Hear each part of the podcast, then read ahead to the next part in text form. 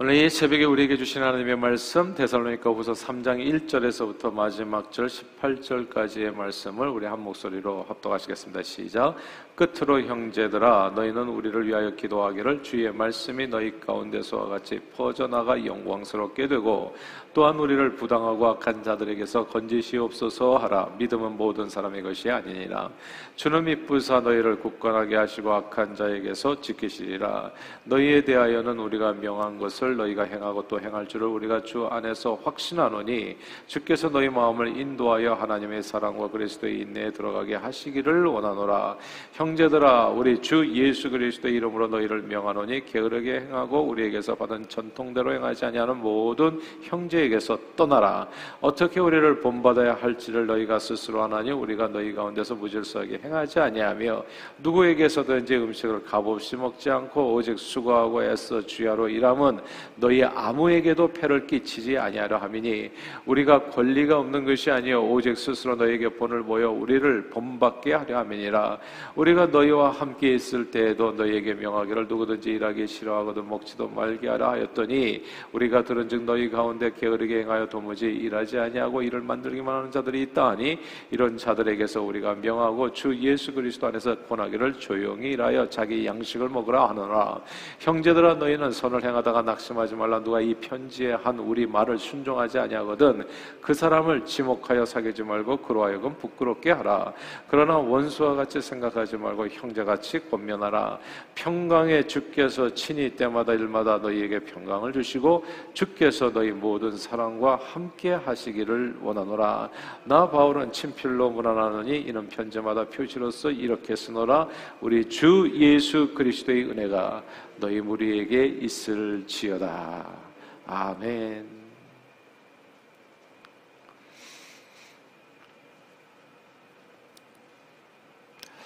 언젠가 크레딧 카드를 호기롭게 쓰는 성도님께서 주변에서 염려하는 사람들에게 이렇게 말하셨습니다.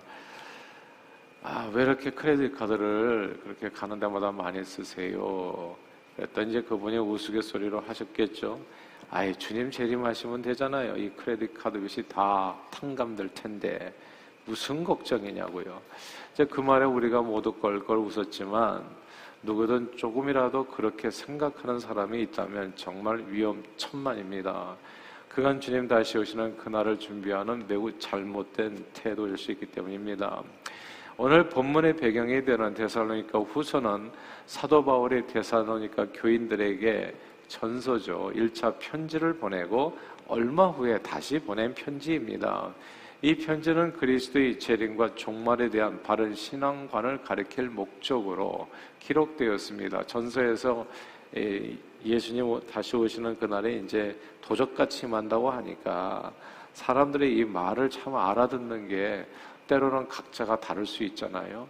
그러니까 그 개 중에는 좀 이 말을 갖다가 또 너무나 또 위중하게 알아들어 가지고 또 삶이 일반적인 삶이 일상이 망가진 사람들이 있었던 거예요.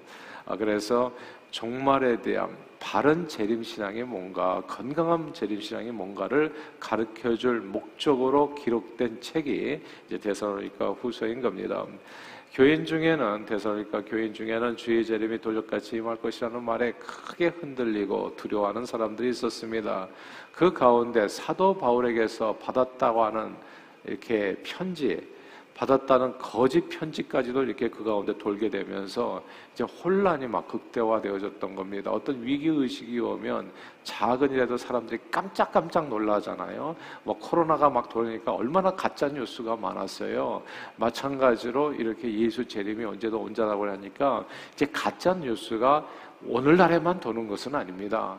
이 시대를 다 넘어서 가지고 언제 어디서나 가짜 뉴스는 있는 거예요. 사람을 또 공포에 몰아넣는.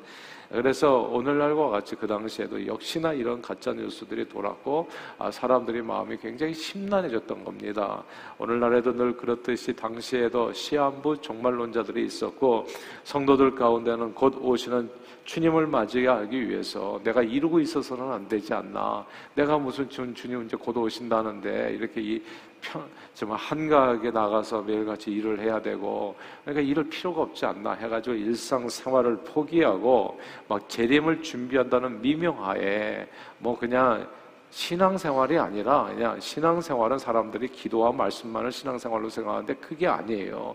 신앙생활은 하루 24시간을 포함한 내가 직장에서 일하는 것까지도 신앙생활이지 이걸 성과 속으로 나뉘는 이분법적인 생각 자체가 사실 잘못된 신앙 태도거든요. 그게. 근데 아무튼 이렇게 어, 뭐 재림을 준비한다는 미명하에 아 그냥 또 모여가지고 기도만 하는 무리들이 있었던 거죠. 또 불필요한 말을 만들어내고 그러니까 기도만 하니까 돈은 누가 벌어요? 손은 또 누가 키우냐고요. 아 그러니까 또 그러니까 그 일을 하는 사람은 일은 과중되고 일하지 않고 그냥 기도만 한다고 재림을 기다린다는 사람은 그냥 먹고 살기만 하고 이렇게 되면서 교회가 참 힘들어졌던 겁니다. 무질서하게 무책임하게 생활하는 자들이 이 재림 신앙으로 인해서 잘못된 재림신앙이죠. 속출했던 겁니다. 이런 교인들에게 테살로니가 후서에서 사도 바울은 주의 재림을 준비하는 성도의 바른 자세를 가르쳐 주는 겁니다. 건강한 재림 신앙에 대한 가르침입니다.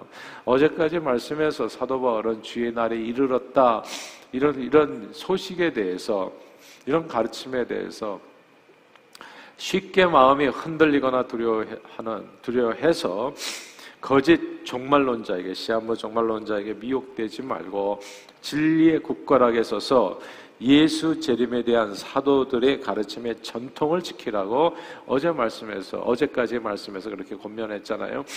근데 그러면 사도들의 제대로 된 가르침이 어떤 가르침이 내용인가? 고린도 후서에서는 크게 세 가지 포인트 얘기했었어요. 첫째는 이겁니다. 주님은 반드시 다시 오신다는 거. 이게 이단들이, 시한부 종말론자들이 이단들이 많이 나오다 보니까 어떤 사람들은 주님 진짜 다시 오시는 거 맞아? 주님 다시 오시는 거 가지고 얘기하는 사람들마다 이단들이 많으니까 아 그러니까 오히려 기다리지 않은 사람도 있는 거예요. 아 그런 건 잊어버리자. 주님 다시 오시건 말건 상관없다. 뭐 이렇게 생각하는 그것도 잘못된 거죠. 그것도 치우친 거거든요. 그러니까 주님은 반드시 다시 오신다. 그러므로 열심을 품고 오늘 이 순간에 주를 믿으십시오. 이게 건강한 아, 이게 재림, 재림 신앙인 거예요. 왜냐 재림 신앙, 정말 신앙이 없으면 오늘을 우리가 제대로 살아가지를 않게 됩니다. 엊그저께 제가 말씀 나눴던 것처럼 시험 시기가 있어야 그것을 준비하는 그런 마음이 되어지거든요. 그러니까 마지막 그때를 봐 다시 보시는 주님을 기다리면서 오늘 내가 예수와 복음으로 당하는 환란을 기꺼이 당하는 거죠. 우리가 오늘도 섬겨야 될 이유가 뭐가 있겠습니까? 주님 다시 오시는 그날을 바라보기 때문에 오늘 열심히 살아 오늘 이 새벽에도 기도하는 까닭은 그런 내용이 있는 거거든요. 그러니까 건강한 종말로는 주님은 반드시 이 세상에 다시 오신다는 사실을 주님 다시 오시는 재림을 믿는 신앙의 건강한 종말 신앙이는 겁니다. 근데 주님이 다시 오실 때는 어떻게 온다고요? 의의 심판자로 오신다는 거. 공의로우신 하나님께서는 그날의 성도들에게 환란으로 행한 자에게는 환란으로 갚아주시고 예수와 복음을 위해서 환란을 받은 자, 환란을 당한 성도들에게는 안식으로 갚아주는 것이 하나님의 공이라 말씀했습니다. 그러므로 현재의 고난이 장차 나타날 영광과 좋게 비교할 수 없기 때문에 예수 복음으로 인해서 여러분들 삶에 무슨 예수 믿어서 좀 어려움이 있다면 그것이 감사한 일이라는 거죠. 잘 견디라라고 하는 가르침이 건강한 종말 신앙에 대한 재림 신앙에 대한 첫 번째 가르침이 되겠습니다. 예수님 다시 오시니까 그날을 기다리면서 고대하면서 오늘 네, 준비하면서 잘 사십시오. 환란을 잘 견디십시오. 예수와 복음을 위해서 수고하십시오. 열심을 품고 주를 섬기라. 이것이 첫 번째 건강한 종말 신앙입니다. 두 번째 건강한 종말 신앙에 대한 그데스로니가 후서의 가르침은 예수님이 반드시 다시 오신다고 해서 패닉하지 말라입니다. 흔들거나 두려워하지 말라. 세상 끝이 갔다 왔다 하면 예나 지금이나 자꾸 패닉하시는 분들이 이렇게 뭐 당황하시는 분들이 좀 있어요. 그래서 믿음이 약한 이런 흔들리는 사람들을 속여서 마지막 순간에 그들의 삶을 빼앗는 이단들이 있는 겁니다. 제가요, 우리 아버님 돌아가실 때도 봤고, 우리 어머님 돌아가실 때도 봤는데, 돌아가시기 전에 10년 전서부터인가? 아니, 한 3년 전서부터인가? 그러면 이렇게 사람이 이제 여러 가지 이제 병들이 몸에 굉장히 많이 생겨요. 근데 그때 그 마지막 가는 그 길에서 약 파는 사람들이 많더라고요. 진짜 약 파는 사람들이 많더라고요. 뭐 희한한 약들이 많아요. 그러니까 뭐 불로 장생한다는 그런 약들. 예. 그리고 뭐 암을 한 방에 다 없애준다는 엄청 비싼 약들. 그래서 마지막 가는 길에서 그걸 약을 다 팔고 가더라고요. 근데 마지막 그렇게 그 그런 상황이 되면은 사람들이 이게 약이 이 약 파는 거라는 걸 알면서도 그걸 사요. 이렇게 시한부 종말론자에 빠지지 말라는 거예요. 마지막을 갖다 대면서 집 팔고 몸 팔고 이 이렇게 그냥 자기 인생을 망가뜨리는 일을 하지 말아라. 세상 끝이 가까웠다면 내가 죽는다 하면 패닉하는 사람들이 있어요. 근데 그런 사람, 그 패닉한 그런 마음을, 심리를 이용해 가지고 돈 버는 사람들이 있더라고요. 약 파는 사람들. 시한부 종말론자들입니다. 그러므로 예수님은 반드시 다시 오시지만 도적같이 오시는 예수 재림으로 인해서 패닉하지 말고 굳건하게 서서 소망 가운데 인내로 매일 깨어서 신앙생활하며 다시 오시는 주님을 기다리라. 이것이 두 번째 가르침입니다. 흔들리지 말고 두려워하지 마라. 패닉하지 마라. 네. 그러면 그러니까 마지막 여러분 마지막 갈 때요 잘 가셔야 돼요. 제가 보니까 이게 종말하고 아주 또 똑같아요. 그때 패닉하면 진짜 헛돈 다 쓰고 가요. 헛돈. 어차피 그렇게 못 살아요. 제일 중요한 것은 제일 잘 판단하는 것은 진짜 박사님들이에요. 의사 선생님의 말이 최고예요. 의사 말도 안 믿을 것 같으면 그 방법은 없어요. 그 외에는. 다, 다 약 파는 사람한테 당하는 거예요. 그거는. 그러니까 의사 선생님이 주시는 그 메시지에 그래서 그 병원에서 할 일이 없다 보면 진짜 할 일이 없는 거예요. 그거는. 그 외에 어떤 방법이 있는 게 아니에요. 그러니까 그냥 그게 내, 내 생명이 여기까지구나. 하나님께서 주신 천수구나. 그걸 생각하시고 차분하게 마지막을 맞이하시면 돼요. 이것이 두 번째, 건강한 재림신앙에 대한 마음가짐 자세입니다. 자, 세 번째 가르침 오늘 본문이에요. 12절을 읽습니다. 12절 같이 한번 읽어볼까요? 시작. 이런 자들에게 우리가 명하고 주 예수 그리스도 안에서 고나기를 조용히 일하여 자기 양식을 먹으라 하노라. 아멘. 조용히 일하여 자기 양식을 먹어라. 이 구절을 주목해야 됩니다. 누가 그런 얘기 했죠. 내일 지구가 멸망한다고 하더라도 오늘 내가 사과나무를 심겠다. 바로 그 자세로 살라는 겁니다. 예.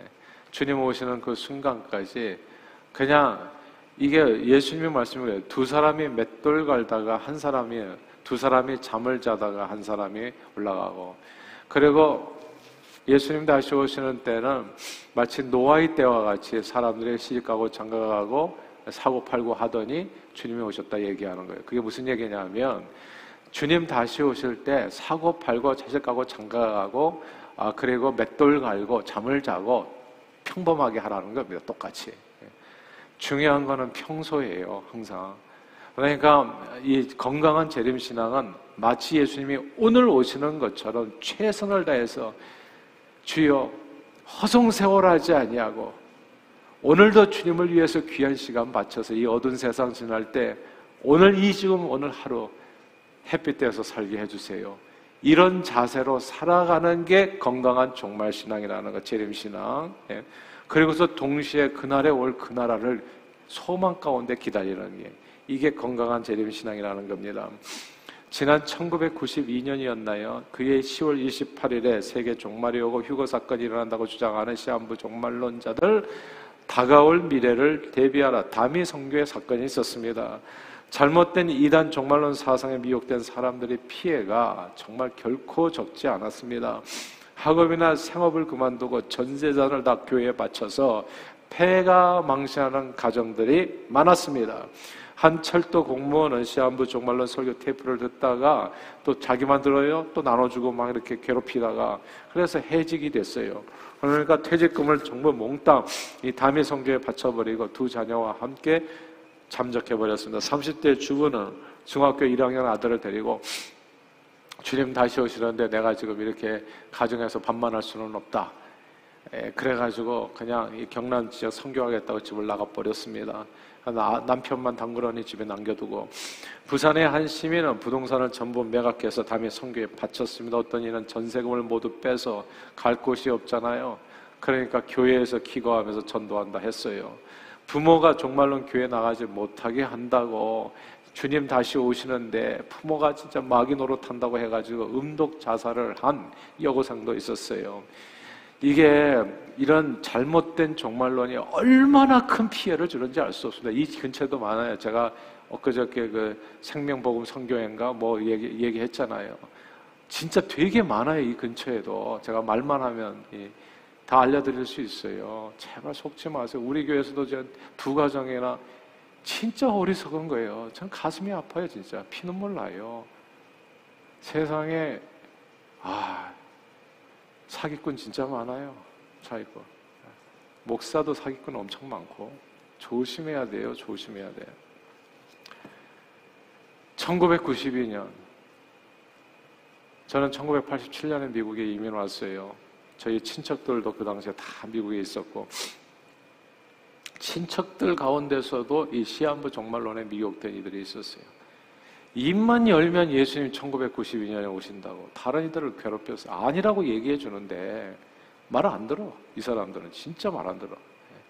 이미 패닉해가지고 정신 못 차려요. 입만 열면 1992년에 오는데 우리가 이러고 있으면 안 된다. 제발 당황하지 말고 좀 가만히 좀 계세요.